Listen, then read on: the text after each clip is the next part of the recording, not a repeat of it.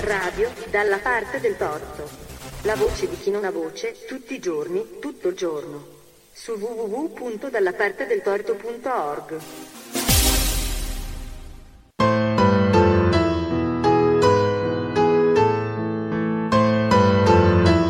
Orienti d'Europa. Un programma di Andrea Griffante.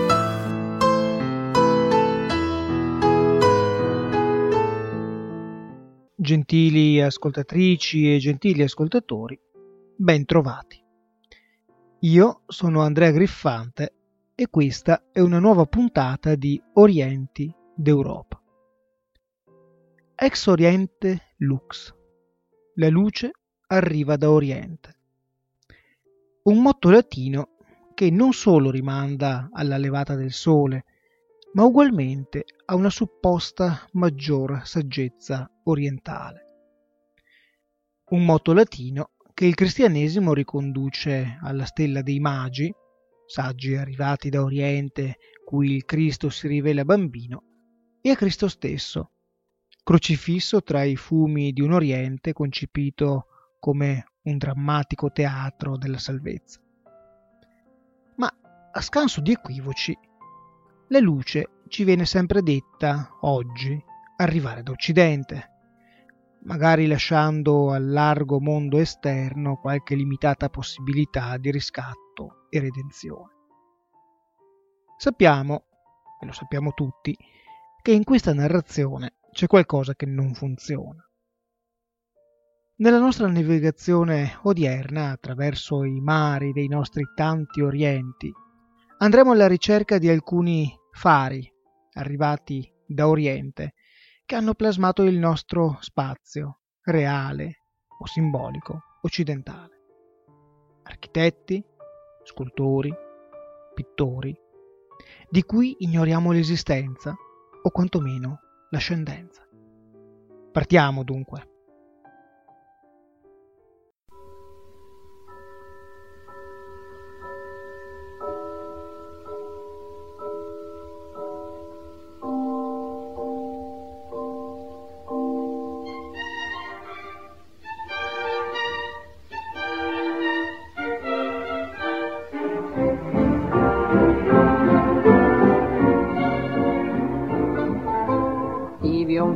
Éjszaka telefonon, titkos a számom, de magának megsugom. A titkot én, forró a szívem, mert csábít az ég, majd nem eléget a szenvedély, mely vár. A telefon nem baj, ha ígér, és nem tartja be, de a kis kagylót azt ne tegye le szívem, ne tegye le. Ne ha húzza sokáig és tárcsátni fél, megtörténhet, hogy felhív egy másik személy, és aztán mással beszél.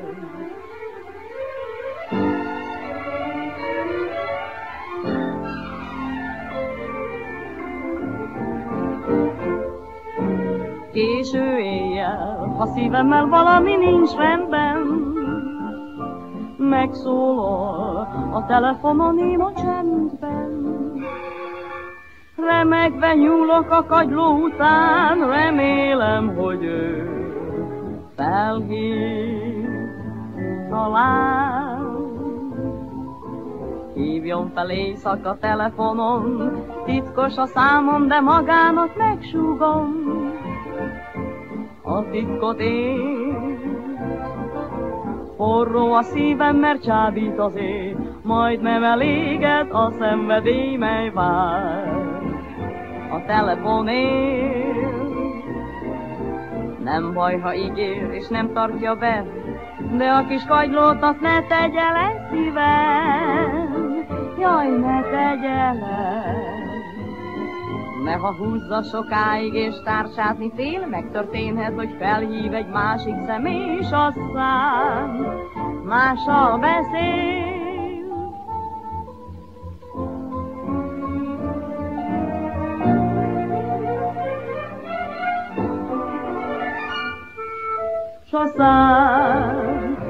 ma Il volto, affermava Wittgenstein, è l'anima del corpo. La porta, cioè, attraverso cui l'uomo ha il potere di dischiudersi, ovvero di chiudersi, verso l'esterno. Uno spazio di libertà, lo potremmo chiamare, che dà all'uomo il grande potere della scelta. Ma il volto di Dio? Dio rivela a Mosè sul monte Sine il proprio nome, un nome sopra ogni altro nome. Io sono quello che sono. Ossia, io sono l'essere, l'essenza della vita e tutto quello che è stato, è e ha da venire. Si tratta di un Dio che non ha volto. Il nome di Dio contiene in sé la proibizione della rappresentazione, ma anche la promessa di una manifestazione mediante la storia futura dell'alleanza. Ritrovare il volto di Dio è il fine ultimo del cristiano, è lo stesso filo rosso che guida la sua esperienza religiosa nell'alleanza con il Cristo. Questa alleanza, che dura da duemila anni, ha però portato all'emersione di infinite rappresentazioni del volto di Dio, in forme visibili, palpabili e, di certo, tra loro anche molto contrastanti. Vi sono poi volti di Dio, volti di Cristo, più significativi di altri. E questo non per valore teologico, ma per il loro valore profano, la loro attrattiva artistica e la forza che assumono come immagine della memoria e riflesso di una scheggia di mondo che con questi si fonde. Rio de Janeiro è una città che fonde la propria immagine con uno dei volti di Dio più noti al mondo, quella della statua di Cristo Redentore che benedice l'umanità posta sulla cima della montagna del Corcovado. Si tratta di una statua celebre, costruita in calcestruzzo e pietra saponaria tra il 1922 e il 1931 e inserita, più o meno un quindicennio fa, tra le sette meraviglie del mondo moderno. Una statua che, come il Brasile tutto, sa di immigrazione. Il progetto fu infatti opera di Paul Landowski, ricordato come scultore francese, ma il cui cognome rivela un'ascendenza polacca per parte paterna. Costruito dall'ingegnere brasiliano Heitor da Silva Costa, la scultura del volto venne assegnata a un artista romeno, il cui nome è sicuramente noto a pochi, Gheorghe Leonida.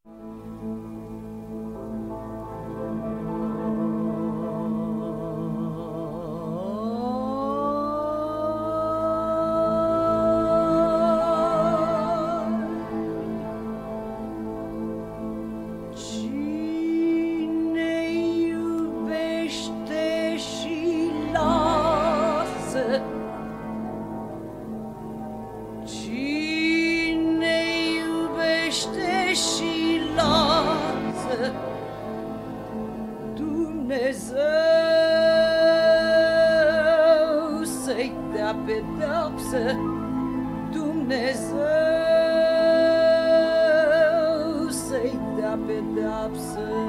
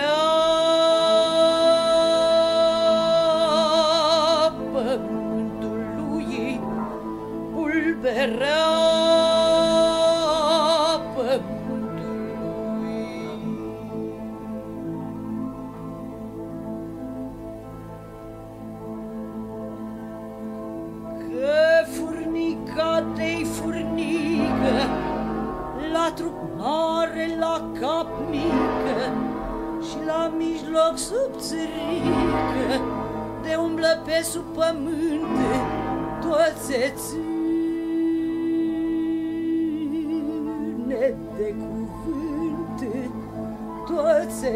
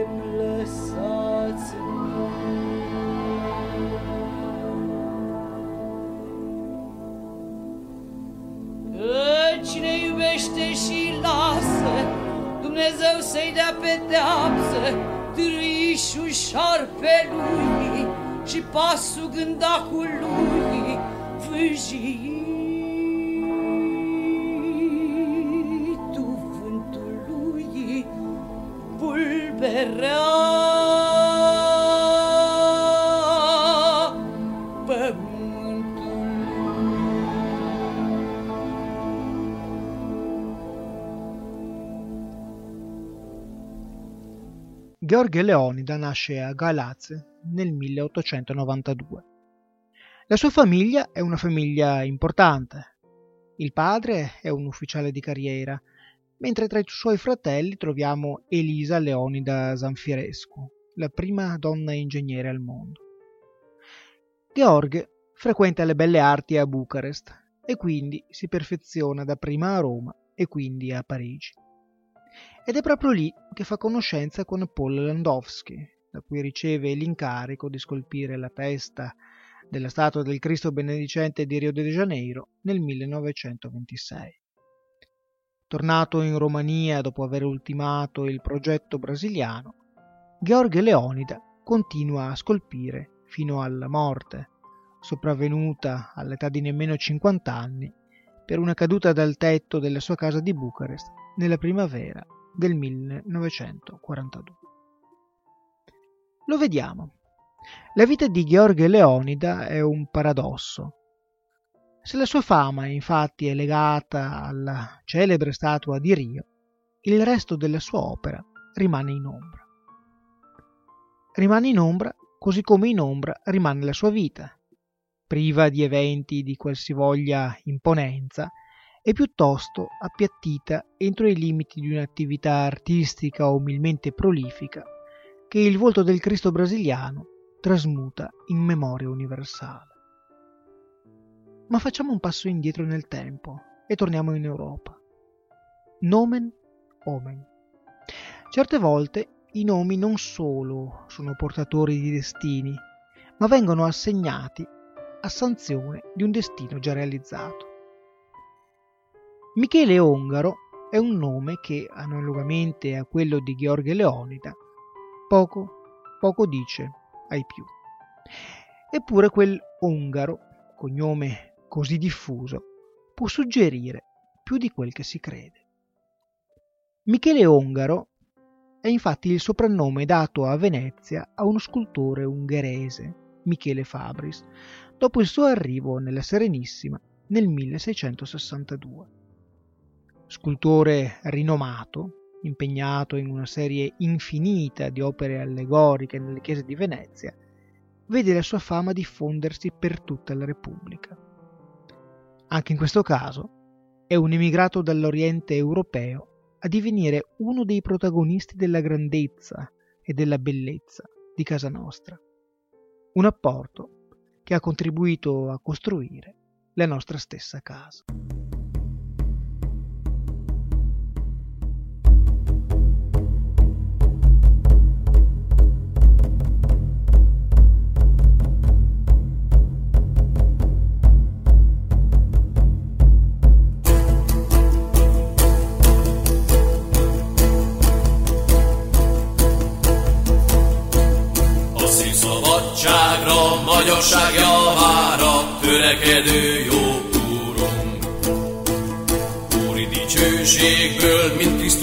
Krisztus mennyekből, alászállott jávolunk.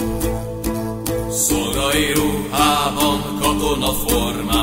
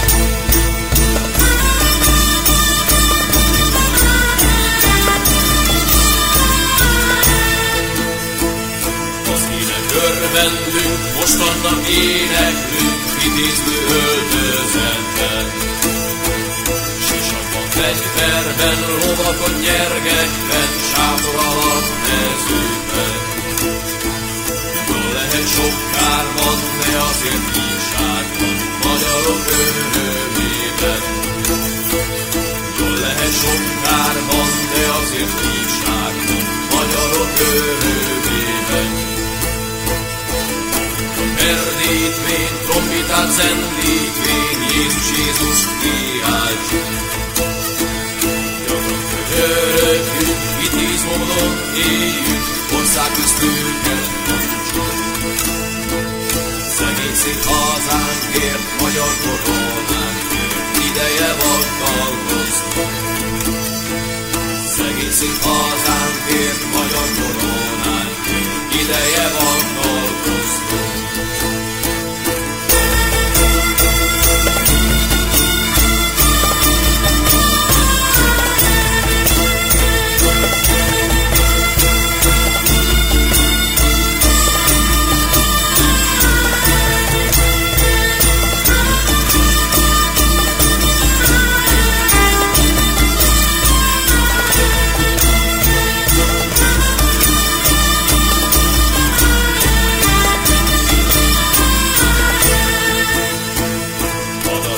Igazgató, győzedelmet adó, bölcs és hatalmas Isten. Mutasd meg magadat, irgalmas voltodat, magyar híveidben. Ért fejedelmünk és minden népnek, áldjon tégedet, Ámen. Ért fejedelmünk és minden népnek, áldjon tégedet, Amen. Emigrare e plasmare lo spazio. Michele Ungaro lo fa creando interni, piegando e ripiegando le linee dello spazio sacro. Gheorghe Leonida lo fa levigando un viso che diviene il simbolo di una città. József Vago lo fa invece nel modo più tradizionale, plasmando cioè lo spazio entro cui viviamo e lasciando la sua impronta in edifici che non rappresentano, ma sono l'Europa. Figura interessante, importante e a suo modo esemplare, quella dell'architetto József Vago, la cui biografia è un'intessitura di frammenti d'Europa e di storia europea. Nato nel 1877 a Nagyvarad, l'odierna Oradea, per l'architettonica della Romania occidentale, Vago si diploma al Politecnico di Budapest e trascorre la sua carriera disseminando le sue opere tra Ungheria, Italia, Svizzera e Francia, dove muore nel 1947. Ma questo suo peregrinare potrebbe sembrare simile a quello di milioni di altri intellettuali. Eppure, eppure v'è qualcosa di più. Dall'inizio del Novecento e fino allo scoppio della Prima Guerra Mondiale, Vago esercita la propria attività di architetto principalmente nella capitale ungherese. Già ottenuto un incarico amministrativo come responsabile dell'Ufficio Nazionale Alloggi nell'ambito del nuovo Stato ungherese emerso dal conflitto mondiale, nel 1919, instauratasi la Repubblica dei Consigli, Vago diviene capo della direzione per l'architettura con il compito di tentare di risolvere nel minor tempo possibile il problema della cronica carenza di alloggi popolari. Dimessosi dal suo incarico ancor prima della caduta del regime di Bela Kun, il ruolo avuto gli rende impossibile rimanere in Ungheria. È così che nel 1919 Vago emigra con la famiglia in Italia e si stabilisce a Roma. Vago lavora inizialmente come assistente, ma la famiglia viene sostenuta dal reddito della moglie. Diverse gare internazionali cui Vago partecipa si concludono senza successo, fino a che nel 1926 Vago, quasi completamente impoverito, torna a Budapest per partecipare a una gara d'appalto per la costruzione della sede della Società delle Nazioni a Ginevra. Vincendolo, Vago si, iscri- si iscrive tra i più importanti architetti della prima metà del Novecento. Un architetto quindi che è un filo teso tra l'Ungheria e la Francia, passando per quella Roma che tanto lo affascina e la Ginevra in cui il mondo vorrebbe, in modo lento, macchinoso e poco fluido, portare a compimento l'idea o l'ideale illuministico di un ente di mediazione mondiale, garante della pace perpetua tra le nazioni. E, guardando all'interesse maturato per la questione abitativa, verrebbe da dire un architetto che ha guardato a come plasmare lo spazio abitativo urbano tra Oriente e Occidente, rimanendo in equilibrio, un equilibrio sempre instabile, incompleto, al limite, tra regimi politici. E tra quelli che, pur interpretati nel Novecento come spazi di civiltà contrapposti, l'Oriente e l'Occidente, il socialismo reale e la democrazia liberale, sono parti di uno stesso insieme con analoghi problemi.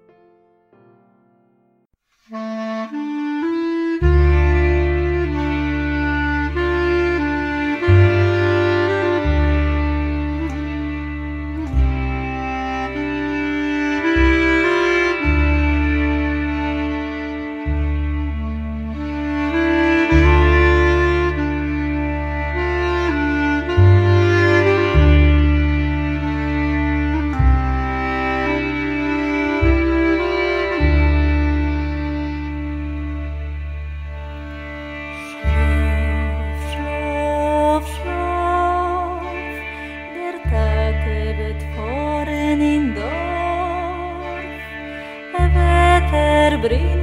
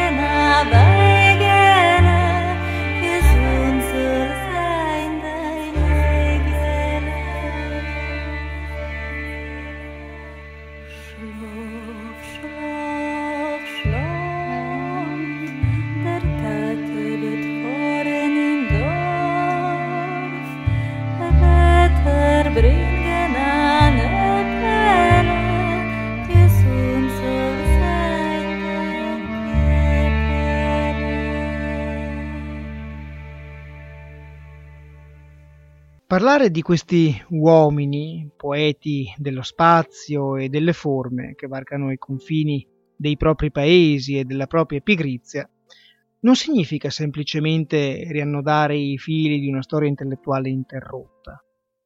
Significa piuttosto parlare dell'impossibilità di dividere l'Oriente dall'Occidente o di creare delle genealogie della cultura legate a una gerarchia spaziale in cui l'Est si trova irrimediabilmente sottomesso all'Ovest.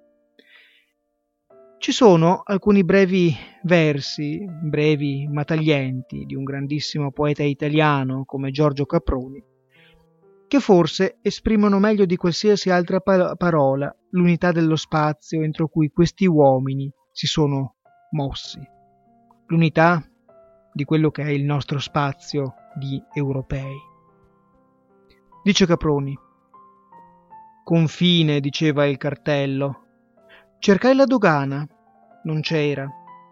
Non vidi dietro il cancello ombra di terra straniera. E no, non c'era ombra di terra straniera, ma solo uno spazio da plasmare nel nome di idee che univano e interpretavano quello spazio. Accade poi che in certuni casi siamo noi a non notare dietro il cancello ombra di terra straniera ma non per convinzione, semplicemente per la presenza di assonanze che ci nascondono la complessità delle figure che ci troviamo dinanzi, del fatto che quello che consideriamo cultura nostra, contrapposta alla cultura dell'altro, non è che un prodotto spurio. Prendiamo ancora un esempio. Il nome di Marc Chagall, grande pittore modernista, è associato nella mente di molti alla Francia. Il suo nome suona francese. Sicuro è che Marc Chagall in Francia ha passato buona parte della sua vita, ma il suono del suo nome nasconde la realtà e nasconde la complessità dei confini che l'artista stesso ha superato o sintetizzato nella sua spinta creativa. L'origine di Marc Chagall ovvero di Mark Zakharovich Chagall, nato nel 1887 in una famiglia ebraica presso Vitebsk, nell'impero zarista, su quei territori che oggi sono parte della Bielorussia.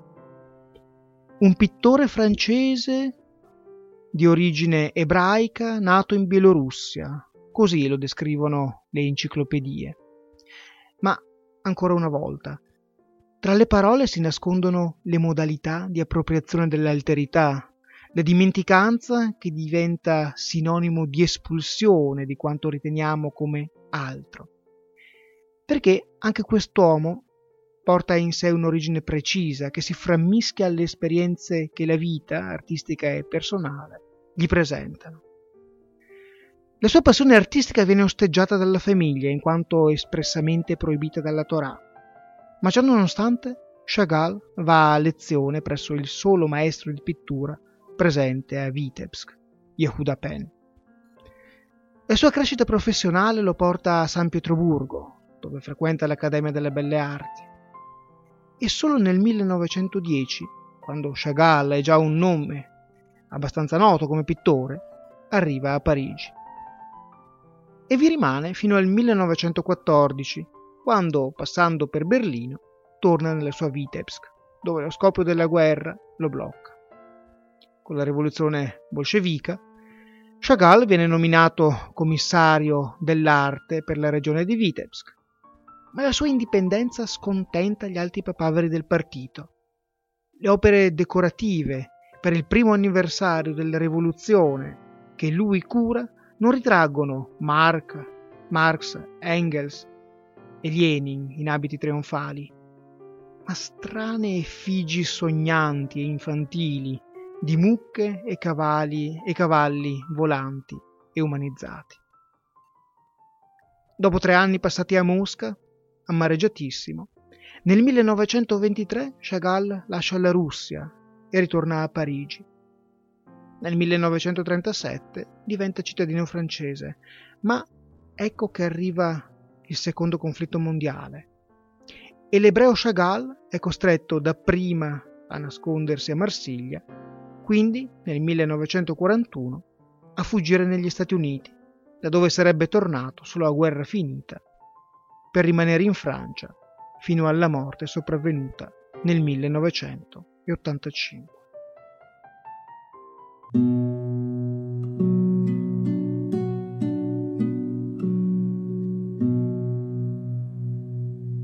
Не уходи,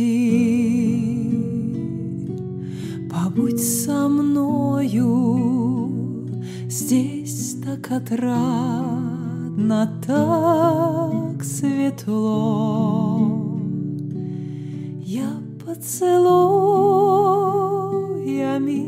покрою уста и очи и чело. Я поцелуями покрою уста и очи и чело. Побудь со мной, побудь со мной, не уходи, побудь со мною, я так давно тебя люблю, тебя я лаской огневою и обожгу и утомлю. Тебя я лаской огневою и обожгу и утомлю. Побудь со мной,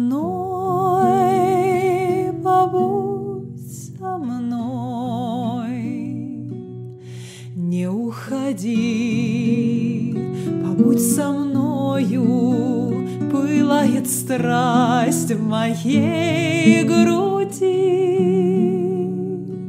Восторг любви нас ждет с тобою. Не уходи,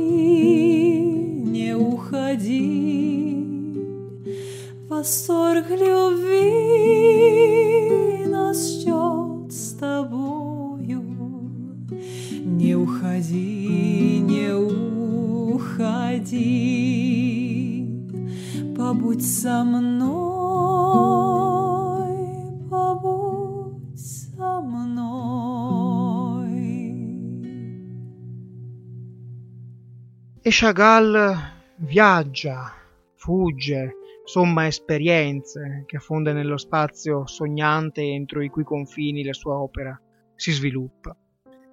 Uno dei padri della pittura novecentesca, Chagall. Un francese, Chagall. No, un europeo che diviene patrimonio europeo proprio in virtù della sua origine orientale e delle strade che questa lo obbliga a percorrere. A testimonianza di come la costruzione dei tanti io dell'Occidente europeo è stata e continua ad essere un processo molto meno univoco e unidirezionale di quanto noi siamo soliti immaginare. Essa è piuttosto il risultato di un incontro tra soggetti parimenti degni e necessariamente in comunicazione tra loro. E anche oggi, care ascoltatrici e cari ascoltatori, il nostro viaggio è arrivato al termine. Sperando che anche questa volta le mie parole abbiano potuto stimolare almeno un po' la vostra curiosità, vi ricordo che per qualsiasi proposta, critica o informazione potete contattarci all'indirizzo orienteorienti-gmail.com Ripeto,